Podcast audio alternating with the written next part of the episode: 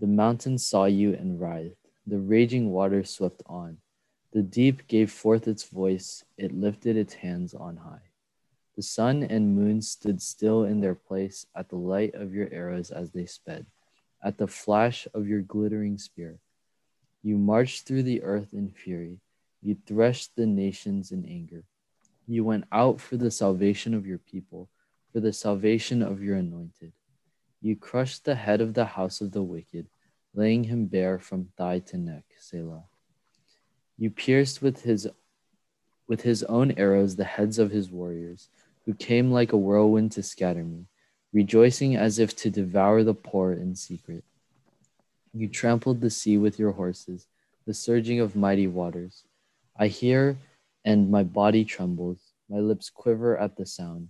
Rottenness enters into my bones. My legs tremble beneath me. Yet I will quietly wait for the day of trouble to come upon people who invade us. Though the fig tree should not blossom, nor fruit be on the vines, the produce of the olive fail, and the fields yield no food. The flock be cut off from the fold, and there be no herd in the stalls. Yet I will rejoice in the Lord. I will take joy in the God of my salvation. God, the Lord, is my strength. He makes my feet like the deer's. He makes me tread on my high places. To the choirmaster with stringed instruments. Let's pray.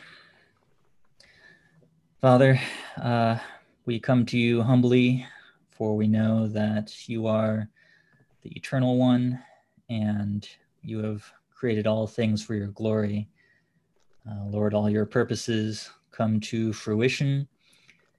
And uh, we know through your scripture and all that is created that uh, you are uh, sovereign over all things.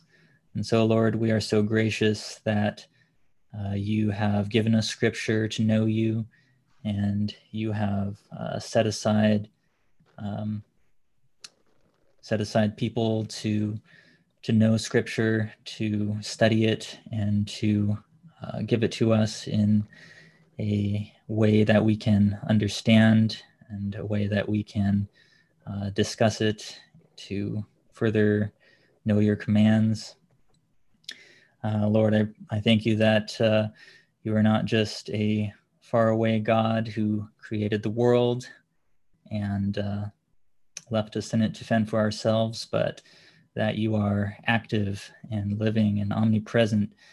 And um, Lord, that you care about us as individuals. And so, Lord, I do pray for us to be illuminated so that we might uh, understand your word and praise you for it. Amen. Amen. Thank you, Sam, for praying. Thank you, Elijah, for uh, reading through that for us. Guys, it's good to see you. See you in form. I know uh, it's been a while. Uh, we have church, and I know we had just this Sunday, we had a really, uh, really fun time together that was organized by uh, Francis and Jennifer. And so uh, we have seen you guys, but we haven't been uh, directly, I guess, in the Word in a while. And I get that um, you guys have also started school again, and there's lots of different things going on. And so, because of that, I wanted to do before we started a very quick uh, summary of just some of the things that we've studied so far in the minor prophets, just to uh, to hit your guys' memory banks a little bit.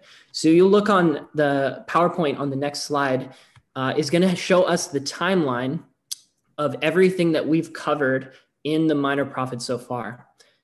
And in the minor prophets so far, we've actually covered in eight sermons seven of the minor prophets. We've covered seven of them so far. And in those ones, we've learned quite a lot of differences as well as similarities from all of those books. And I want to make note of some of those things to show you the ways in which scripture is cohesive in the sense that scripture teaches the same thing constantly through, but also the ways that God highlights different things in different books in the Bible. Every single book in the Bible was there for a reason, um, but every single book of the Bible agrees with God's consistency. Um, so, if I started with some of the difference, I hope that you guys have noticed already some of the differences we've covered here so far. For example, something like judgment that's talked about in Obadiah compared with judgment talking about in Joel is a little bit different, um, namely because of when that judgment is taking place, either in the present in Obadiah's case or in the future in Joel's case.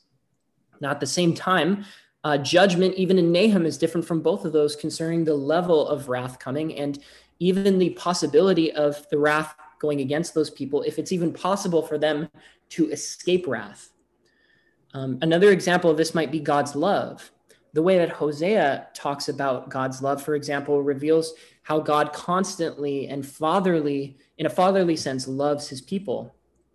But God's love, as talked about in Jonah, is a bit different from Hosea in the sense that God's love is the same, but for different people. In Jonah's case, it's his compassionate love for Gentile sinners, people who aren't even his people. And so different books in the Bible reveal different things about what God is like. But at the same time, there are some things, some themes that are the same throughout all of these things. Now, all books that we've covered so far talk about wrath and judgment. Books like Hosea and Micah, even though they highlight these really beautiful passages about God's love, they also have some of the scariest language concerning God's judgment, just like Joel and Nahum and Obadiah. But at the same time, if we turn that on the other way, all of the minor prophets have also talked about God's grace in one sense or another. For example, Joel, which is a very frightening vision of future judgment, still includes and highlights one of the greatest verses about repentance and coming to Christ and being forgiven by God in the whole Bible. And so, God's grace in all of the minor prophets is also something that's very constant.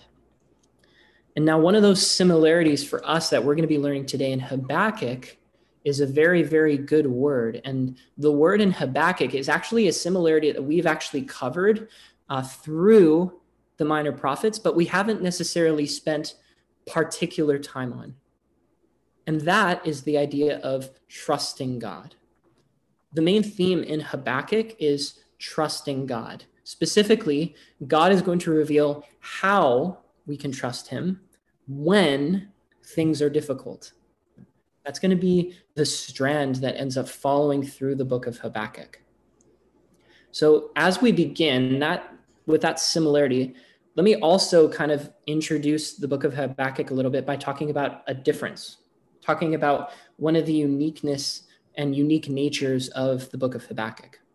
Now, Habakkuk is really, really cool because its uniqueness is found in that this isn't necessarily a prophecy. Habakkuk isn't a sermon, it's not a historical story or a historical reenactment. Habakkuk is different and unique from every book in the whole Bible in that the entirety of these three chapters is a conversation. It's a conversation between God and his prophet. Now, Habakkuk was a prophet. He was a prophet uniquely called by God to have a relationship with him and speak God's word to the people. And he records this as an oracle. Now, if you remember the book of Nahum, the oracle that was mentioned in the book of Nahum, what the word oracle means isn't just a vision, it's not just a conversation, it's a burden. And this is going to be a book about a burden, a weight, something frustrating that the prophet is going to bring towards God. And he records his conversation for us. And the first thing that Habakkuk asks, if you're in the Bible right now, you can go to the very first page of Habakkuk, and the first four verses of Habakkuk explain Habakkuk's question to God. And the question that he has could be summed up in those four verses in verse three. And verse 3 says this It says, Why do you make me look at iniquity? And why do you idly look at wrong? Destruction and violence are before me, strife and contention arise. In the book of Habakkuk, the prophet looks at the people Israel that God called him to, and his question is why God is allowing them to be so sinful. You guys will remember as we've gone through the minor prophets that the people of Israel, the Israelites, were incredibly sinful, not just that they were generically sinners and they just happened to do some things wrong but did their best. All of their efforts were put into sin and wickedness. In Habakkuk's case, he highlights the fact that they're unjust, something that the book of Micah and Amos have talked about. And so Habakkuk asks God, Why haven't you done anything about this? And the amazing thing is that God actually right away answers his question. In verses 5 to 11 of chapter 1, God responds to tell Habakkuk what he's going to do with the Israelites. And that is summed up very well in verses 5 and verse 6. Verse 5 and verse 6 say this Look among the nations and see, wonder and be astounded. For I am doing a work in your days that you would not believe if told. For behold, I am raising up the Chaldeans, that bitter and hasty nation, who march through the breadth of the earth to seize dwellings not their own. Now, if any of you are comfortable enough to unmute yourselves, can somebody try and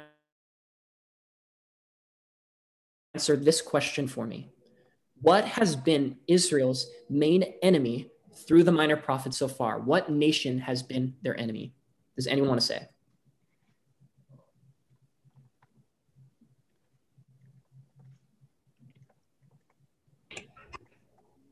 Assyrians?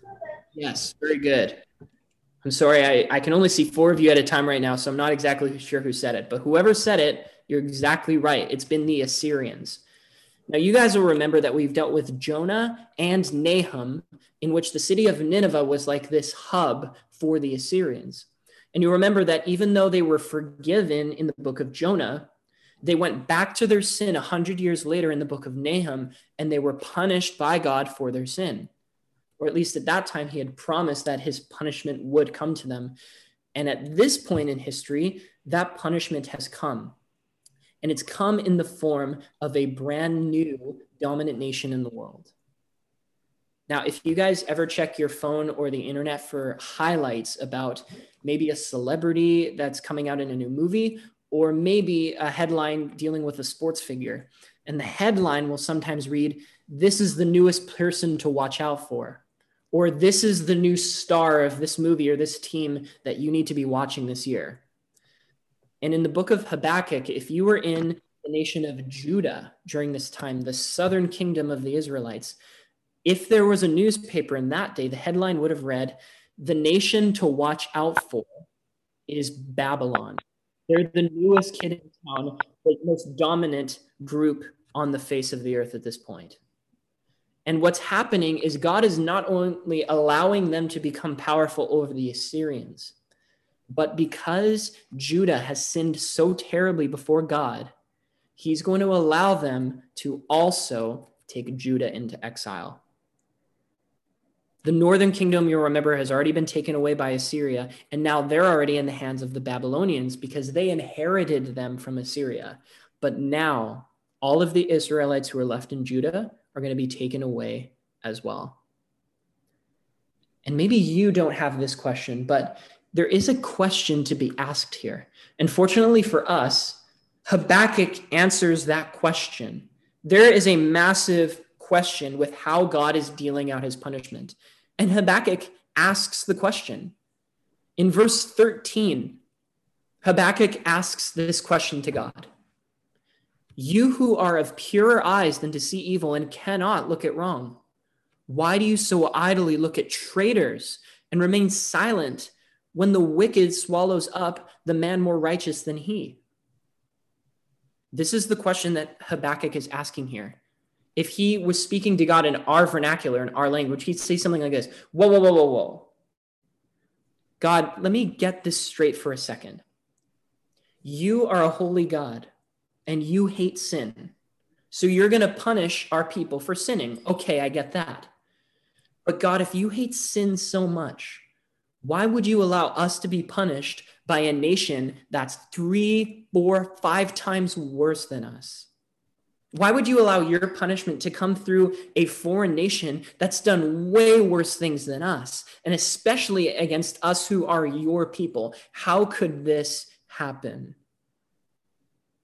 And Habakkuk is so upset about this that he ends his second response in chapter 2, verse 1 by telling God, you know what I'm going to do? I'm going to set up a tent. I'm going to sleep here. I'm going to wait here until you come back and answer my question because I can't make sense of this and I will not be able to tell the people of God this. I simply don't understand. And amazingly, even though we might think that this is very irreverent or very rude, God comes back again and God answers his question again. In chapter 2, verses 2 to verse 20, so almost all of chapter 2, is God responding with five woes. Not woe like I already mentioned in Habakkuk's fake prayer, W H O A, but W O E, a woe.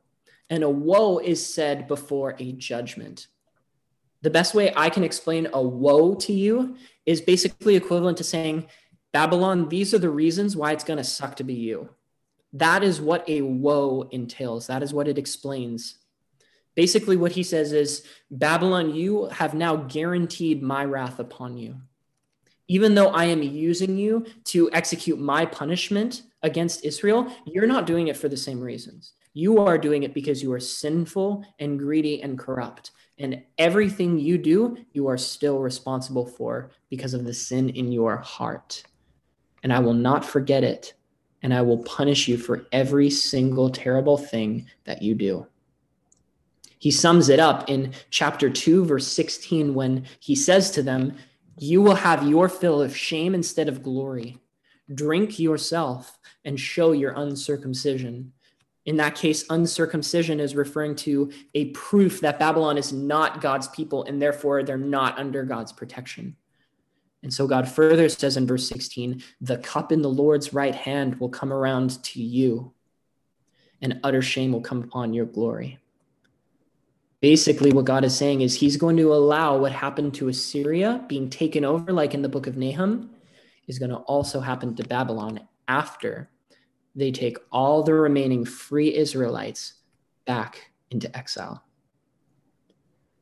And to be honest with you, if Habakkuk ended there, it would still be a good word. It'd be a word very similar to the book of Nahum, in which God is going to execute his judgment upon his own people, but he's also going to punish those people who are not under God's protection. But the cool thing is, Habakkuk does not end there. Similar to the book of Jonah, like we studied in Jonah chapter 4, we have one more chapter in which God will re explain his heart through the prophet's heart by giving Habakkuk a chance to explain how he's thinking through the situation and he's thinking about it in a good way.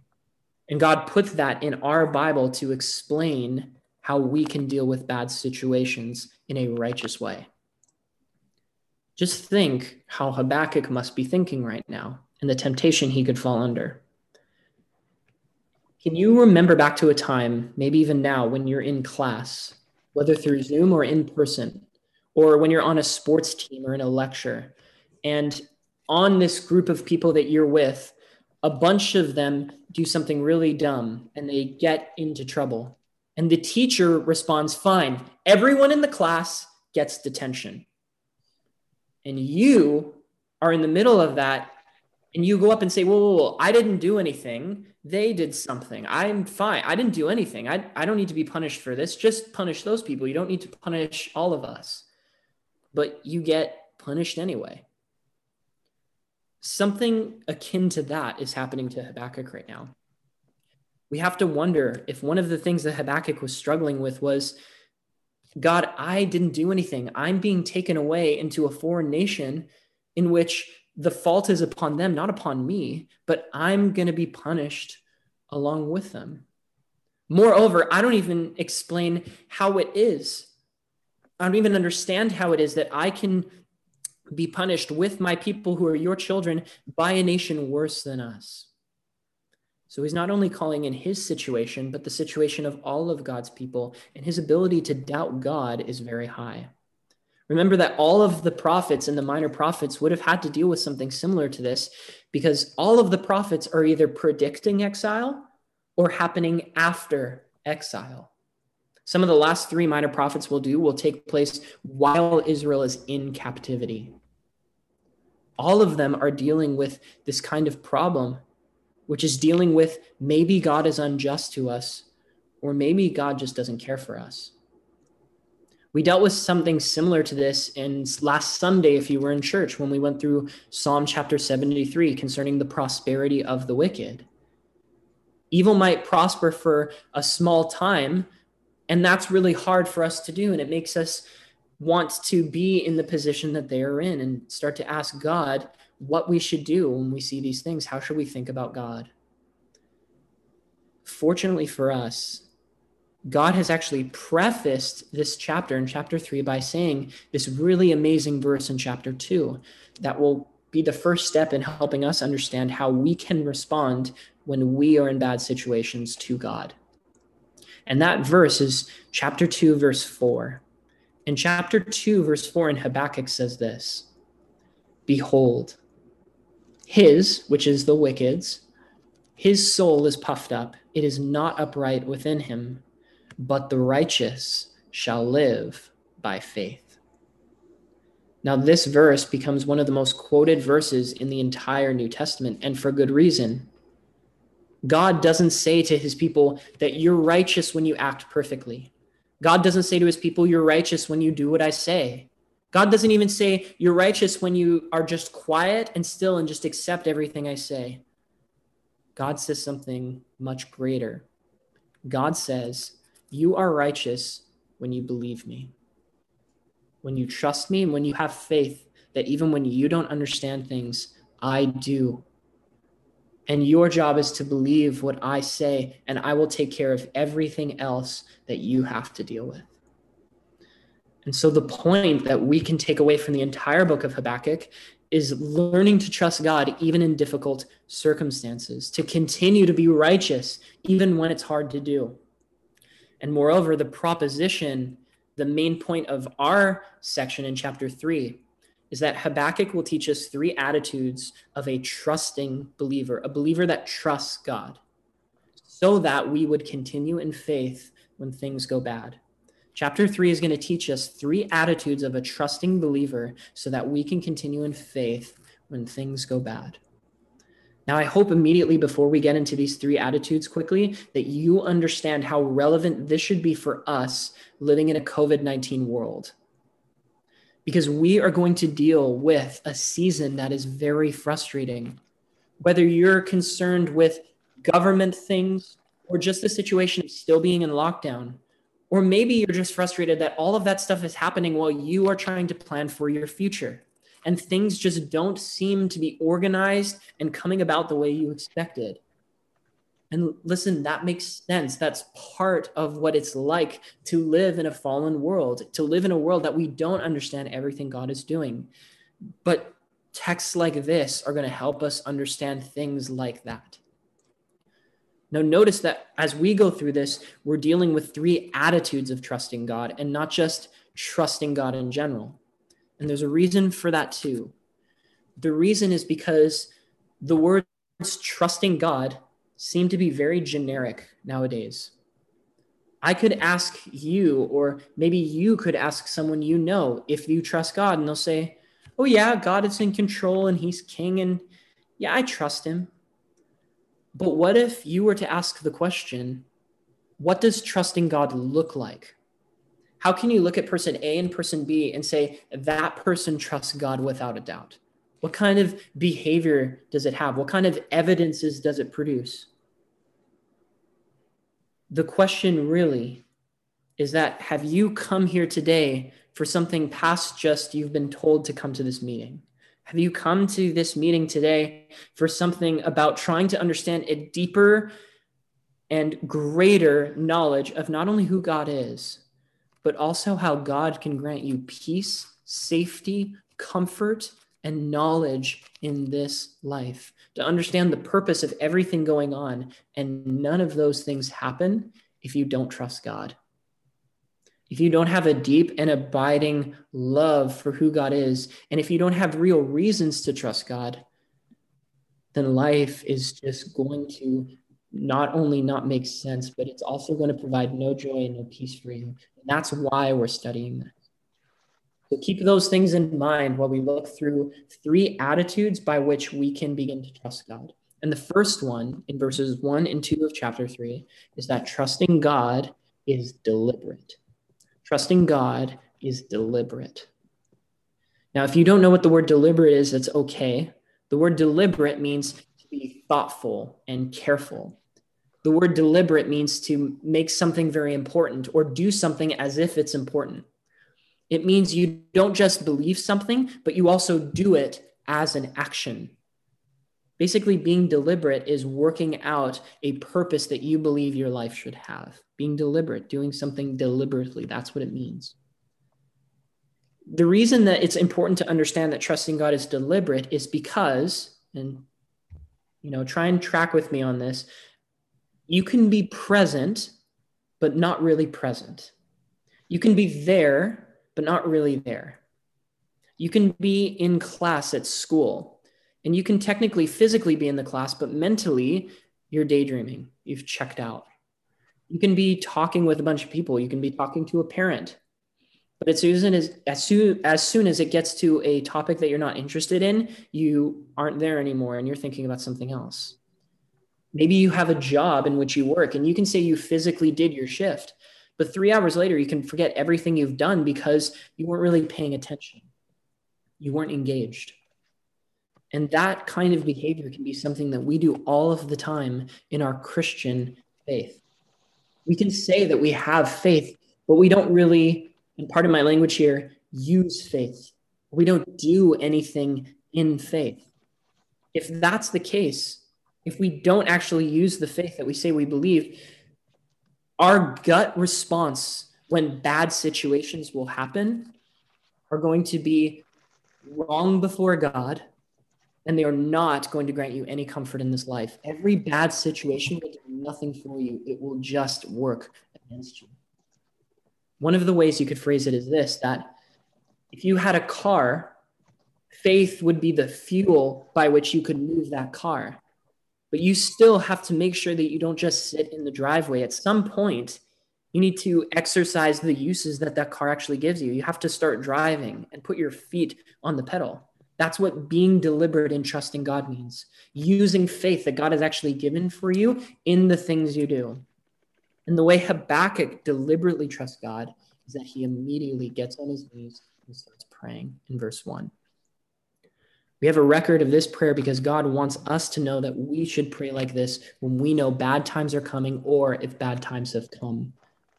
And Habakkuk's prayer says in the first part of verse 2 O Lord, I have heard the report of you, and your work, O Lord, do I fear.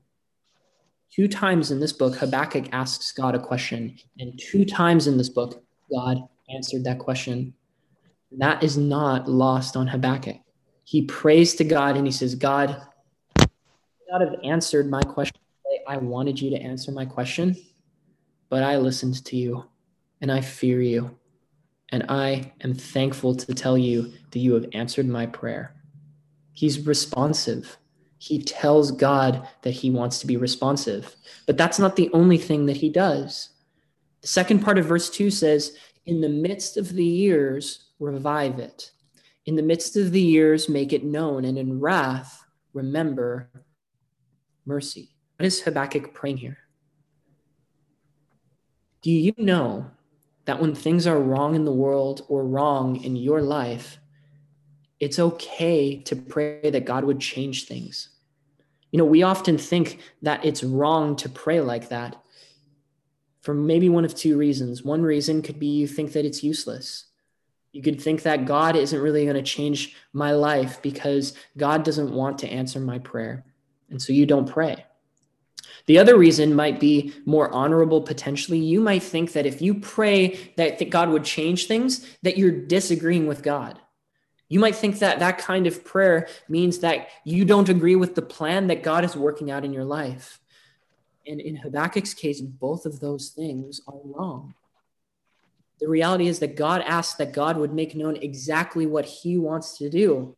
He says that he would bring it to life, he'd revive it, that he would make it known. He's saying, God, everything you say to do, do it. Let the chips fall where you ordain they would fall. But he also asked God, Please, God, according to who you have told us you are, please remember to be merciful.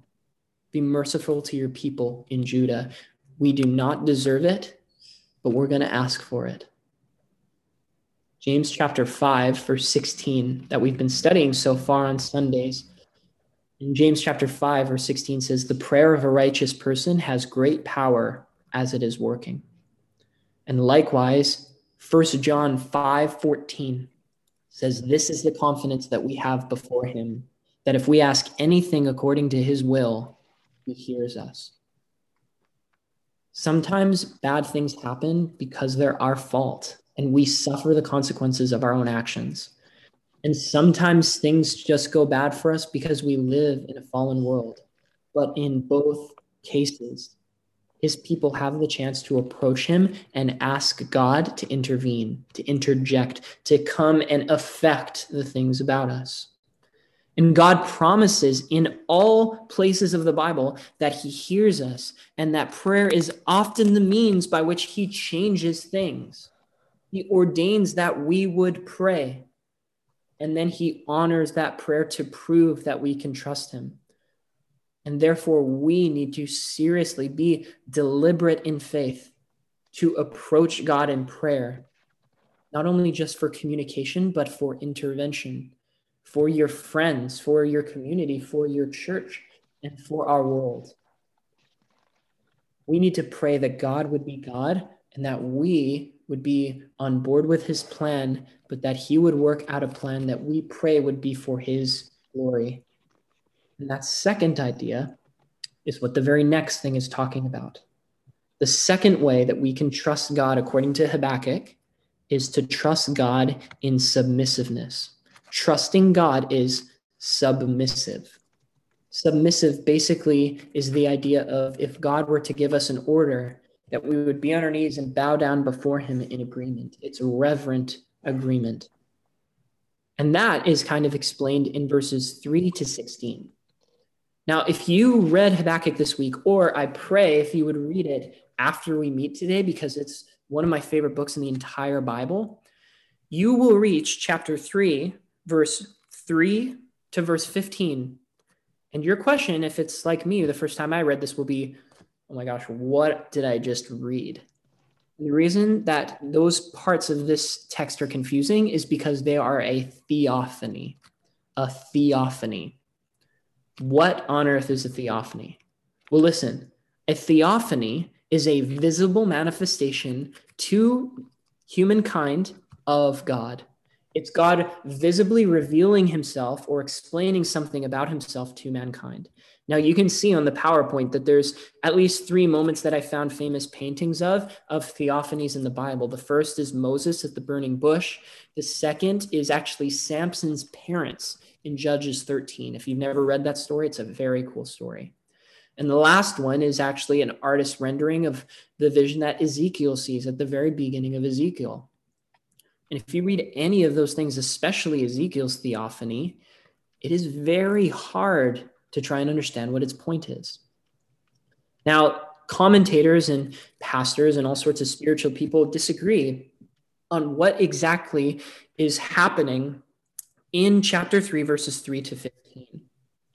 Some people say that it's dealing with a moment that Habakkuk saw after he prayed. Some people think that it happened when he prayed. Some people think that he's actually just describing things that have already happened in biblical history, mainly things that happened in the book of Exodus. And some people think that it's actually something that's going to happen in the future. And to be honest, it is very hard to say, even for very gifted Bible scholars. But one thing is very important to take away, which is that this is important for us. If you read this, what should really strike you is how awesome, beautiful, lovely, and glorious is God. Even if you don't understand what is happening or when it's happening, you need to know that this is going to give you so much description of who God is and how glorious He is. Now, you'll see on the PowerPoint all of the verses that are there in chapter 3, verses 3 to 15. And there's a lot of them on the PowerPoint there. And we can't cover all of them, but let me highlight at least two quick things for you. One is that this theophany, this visible manifestation of God to humankind, should point you to the fact that this is God's world. We are in God's world. You can see all of the highlighted verses there deal with one of three things that help you explain how we are in God's world. And those three words are God is powerful, present, and purposeful. God is powerful, present, and purposeful. God is powerful because he created the whole universe and he exercises his control over everything with unmatched power, which nobody can get even close to. But God is also present. He's not a God far off, but he's a God close, and he's involved with his creatures that he created. He is interactive with them. In the same way that Habakkuk has prayed to God, God has given something back to Habakkuk, and he has given something to us. He cares about his creation, and he's interactive in his world. He's present. But he's not only powerful and present, he's also purposeful. God does things and he does them for a reason, and that reason is always good. And we are fortunate that he's revealed himself in a way and his character in a way that we can know without a doubt that all of his purposes are good. So, what's the point of all of that in this vision for our discussion?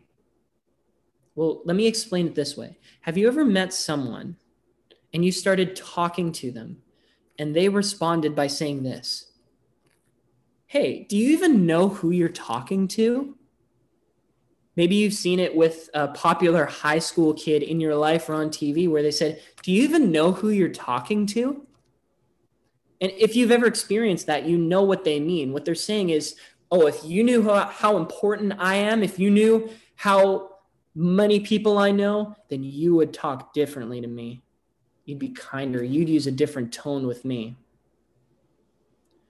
The point of a vision like this is so that you would know who you're talking to.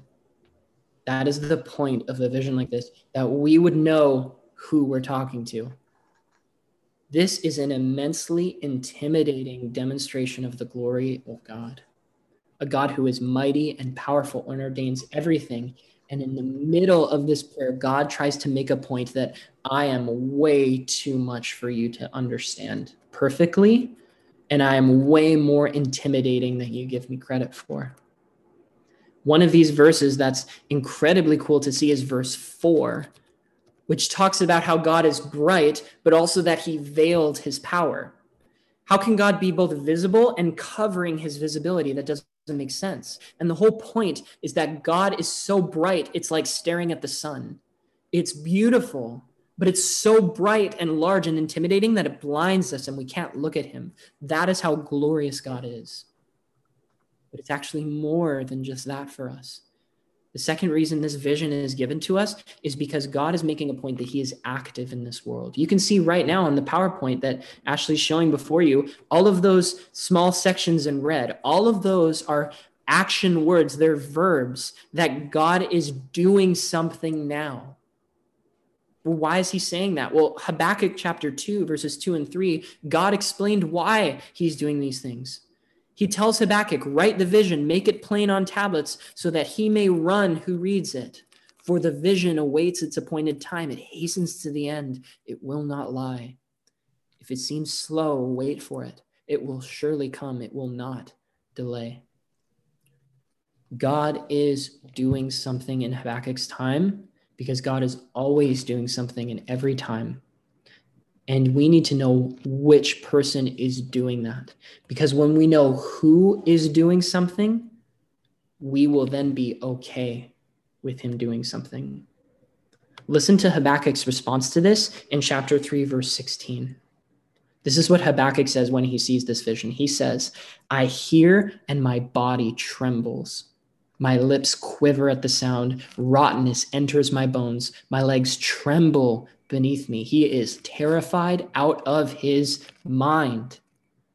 But then he says this Yet I will quietly wait for the day of trouble to come upon people who invade us. What is Habakkuk's point here? Our job is to agree with God's plan, whatever his plan is, in submission, even if that plan seems to us like it does bad to us. If we are wrapped up in a world that is chaotic, it is not because God is not in control. God has a better plan that we may not understand. But when you see a vision of God like this and you understand his glory and power, and the more you accept that, the more you will trust God that what he does is right. If this kind of God isn't your God, if you read this vision and you just think, that's not my God, then you will never, ever be able to trust God and you will never, ever have peace in this world.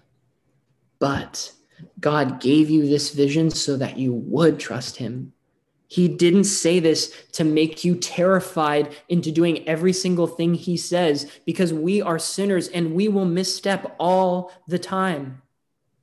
But what God is trying to point out to us is that He is worthy of being believed. And as we see that work out in beautiful displays of His power, He is actually trying to make us content to believe Him. If you believe in the God of Habakkuk 3, chapter 3, verses 3 to 15, submitting to God's plan will be very easy. And that is a good thing. God is awe inspiring, He is glorious. And when you witness it, trusting God in submission will be very, very easy. And it will be easier in when you read more and more glorious pictures of him in the Bible. And so, so far, because of the, that, we've now seen two ways that we trust God. First is we trust him deliberately. We trust him by actively doing something. In Habakkuk's case, we actively trust him by praying, praying for thankfulness, praying in thankfulness rather, and then praying for him to intervene but at the same time, we trust God in submission, which means in whatever way He chooses to intervene, we accept that and are okay with it because we know how glorious God is and that His plans are always for justice as well as mercy, mercy upon us. And that's the third way that we can trust God. The third way we can trust God, the last three verses of Habakkuk, not only chapter three, but the entire book, is that trusting God is joyful. Trusting God is joyful. Verses 17 and 18 say this Though the fig tree should not blossom, nor fruit be on the vines, the produce of the olive fail, and the fields yield no food, the flock be cut off from the fold, and there be no herd in the stalls. Yet I will rejoice in the Lord. I will take joy in the God of my salvation. Habakkuk describes in these verses, in verse 17, he's really just describing that if these things happened, my whole society would be destroyed. They're agrarian, which means they rely on the land. If the produce of the olive fails, they're doomed. If the fields yield no food, they're doomed. If their flocks are cut off from the fold, if, if their sheep wander too far away and they die, we're doomed. But even if all of those things happen, I won't only still trust God, I will be joyful and I will praise my God. What is Habakkuk's point in explaining this to us? Habakkuk's point is that it is very easy to have an attitude of honoring God, and it's sometimes really easy to have an attitude of believing God. I can believe that God is existent, that He's trustworthy. I can believe he created things because the world is complicated, and I can believe that. But when things go bad, it can be very hard to be excited about God. Maybe I could say it this way Have you ever been salty about being a Christian? Let's just be honest. Have you ever been bitter about being a Christian? Maybe you could put it this way Have you ever be, been excited about being a Christian? Or is it just something that weighs you down? Is it something that your parents are that's not cool? Is it something that some of your friends are, but your cool friends are something else? Is it something that you feel you have to be, but you don't really want to be? Habakkuk would tell you you're really missing out if that's the case. Because when bad things happen and you know God exists, it is the greatest thing in the world. You know, we like to fellowship here and we like to play games here. I wish we didn't have to do things on Zoom so we could play really fun and elaborate games in person. And the reason we do that is because we care about your happiness. That is the truth. We do care about your happiness. However, your greatest happiness is not going to be found in anything outside of being a believer in Jesus Christ. And the reason is because you can rejoice with your entire heart if you know that the ultimate priority in your life, which is being right before a holy God, is completely dealt with. That God is the God of your salvation. That Jesus Christ wasn't just theophanic, the, the, just that Jesus Christ wasn't just sent in a theophany, that Jesus Christ wasn't just sent in some dream that you have to believe. He came in a real time in history. That Jesus Christ, who is fully God, who became fully man, did everything that we needed to do to be right before a holy God. And because of that, we don't only have celerity, we don't only have stability, we don't only have joy, because we know that when we die, we'll go to heaven. We also have joy now. No matter what happens, God still cares about your future, and He will sustain you and preserve you through trouble. And if He doesn't, you will only go on to greater glory. In the theophany that we read, Habakkuk actually saw that of God as well. If you look back at verse 13, he says, You went out for the salvation of your people, for the salvation of your anointed. And God coming for salvation is exactly what Jesus Christ said he came to do. In Luke chapter 5, verse 31 and 32, Jesus Christ said that he came not for those who need a physician, or he did not come for those who are well, but he came for those who are sick. He came for those who need a physician. He says, I have not come to call the righteous, I have come to call sinners to repentance. God came to save sinners. And he came so that when bad things happen, the promise of salvation would be given to us so we can have hope no matter what happens. That is trusting God with joy. So he ends that in verse 19 by saying, God the Lord is my strength. He makes my feet like the deer's and he makes me tread on my high places. Let me end this time by giving you one final illustration, the same illustration that Habakkuk is trying to explain in this text. Walking through this world is like how I used to walk to school when I lived in Nova Scotia. If you don't know Nova Scotia on the east coast of Canada, it snows all the time. And walking through this life is like walking through eight feet of snow the farther you go, it gets harder and more tiring, and you get colder and colder and colder as you walk.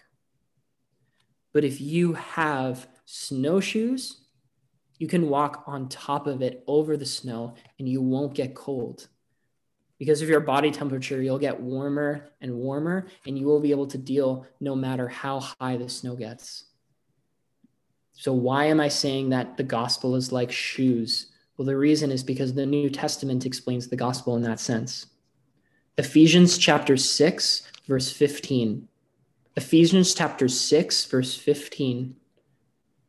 One part of the armor of God is described this way as shoes for your feet. Put on the readiness given by the gospel of peace.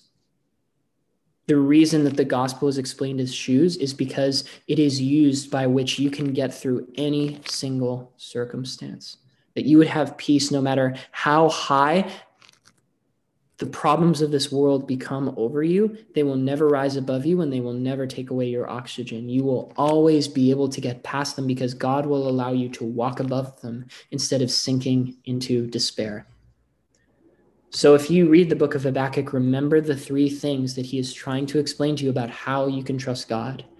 You can trust God deliberately. You can trust God in your actions, by which you will always reap a greater comfort and joy in God's plan. You also need to remember desperately to trust God with submission, even if things don't go your way when you prayed that God would make him come another way. The reason is because his plans are better than ours, and he has plans for your joy and comfort, which is the third thing.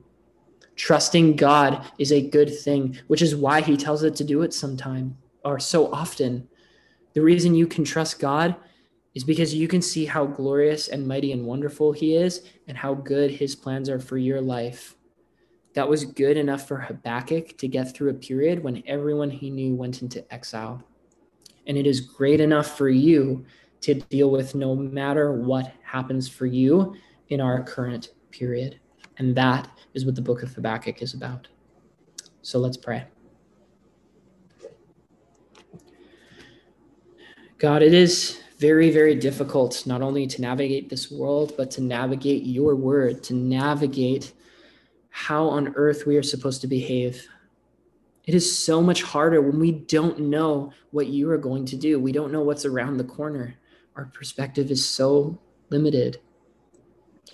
But Lord, you protect us and you save us, and you promise that your justice will go out against everyone who is against you, but your mercy will also come to people like us who used to be in rebellion against you, but have now been saved by your care. God, you have always been a good God to us, and you always will be a good God to us because you have provided us enlightenment of your Holy Spirit and therefore clarity concerning how you have saved us in your gospel. Lord, I pray for anyone here who uh, does not know you, who is not a believer, even those who might think that they are believers, Lord, I pray that they would understand in the book of Habakkuk that you grant enlightenment, that you are real and have revealed yourself in all places in history, and you have revealed to so many of our hearts that you are good and that you sent your son Christ to live a perfect life for us and die for the punishment of our sins that we deserve. And you did all of that simply because you love us, not because we deserve it, but because you are gracious. Lord, please help us as we just spend some time discussing these things and trying to apply them to our world now. And please help us to understand just how good it is to know you and how we can trust you more. Thank you for this time, Lord. And we pray all of this in your matchless name. Amen. Thank you guys for listening. I know it is not easy to go through these kinds of things, but I appreciate you guys' attention uh, for coming and for uh, hopefully having good discussion in this following time. Uh, thank you as well to Ashley for handling the PowerPoint. It is not easy to track with my kind of stuff, so thank you very, very much. Um, if you saw good, if there were helpful things in the PowerPoint, that's because Ashley redesigned them for me. If there were things in the PowerPoint that were messy, that's because I had made them. So don't blame any of her design skills on any of the PowerPoint that was confusing. That was all me. So, uh, Ashley, you can stop the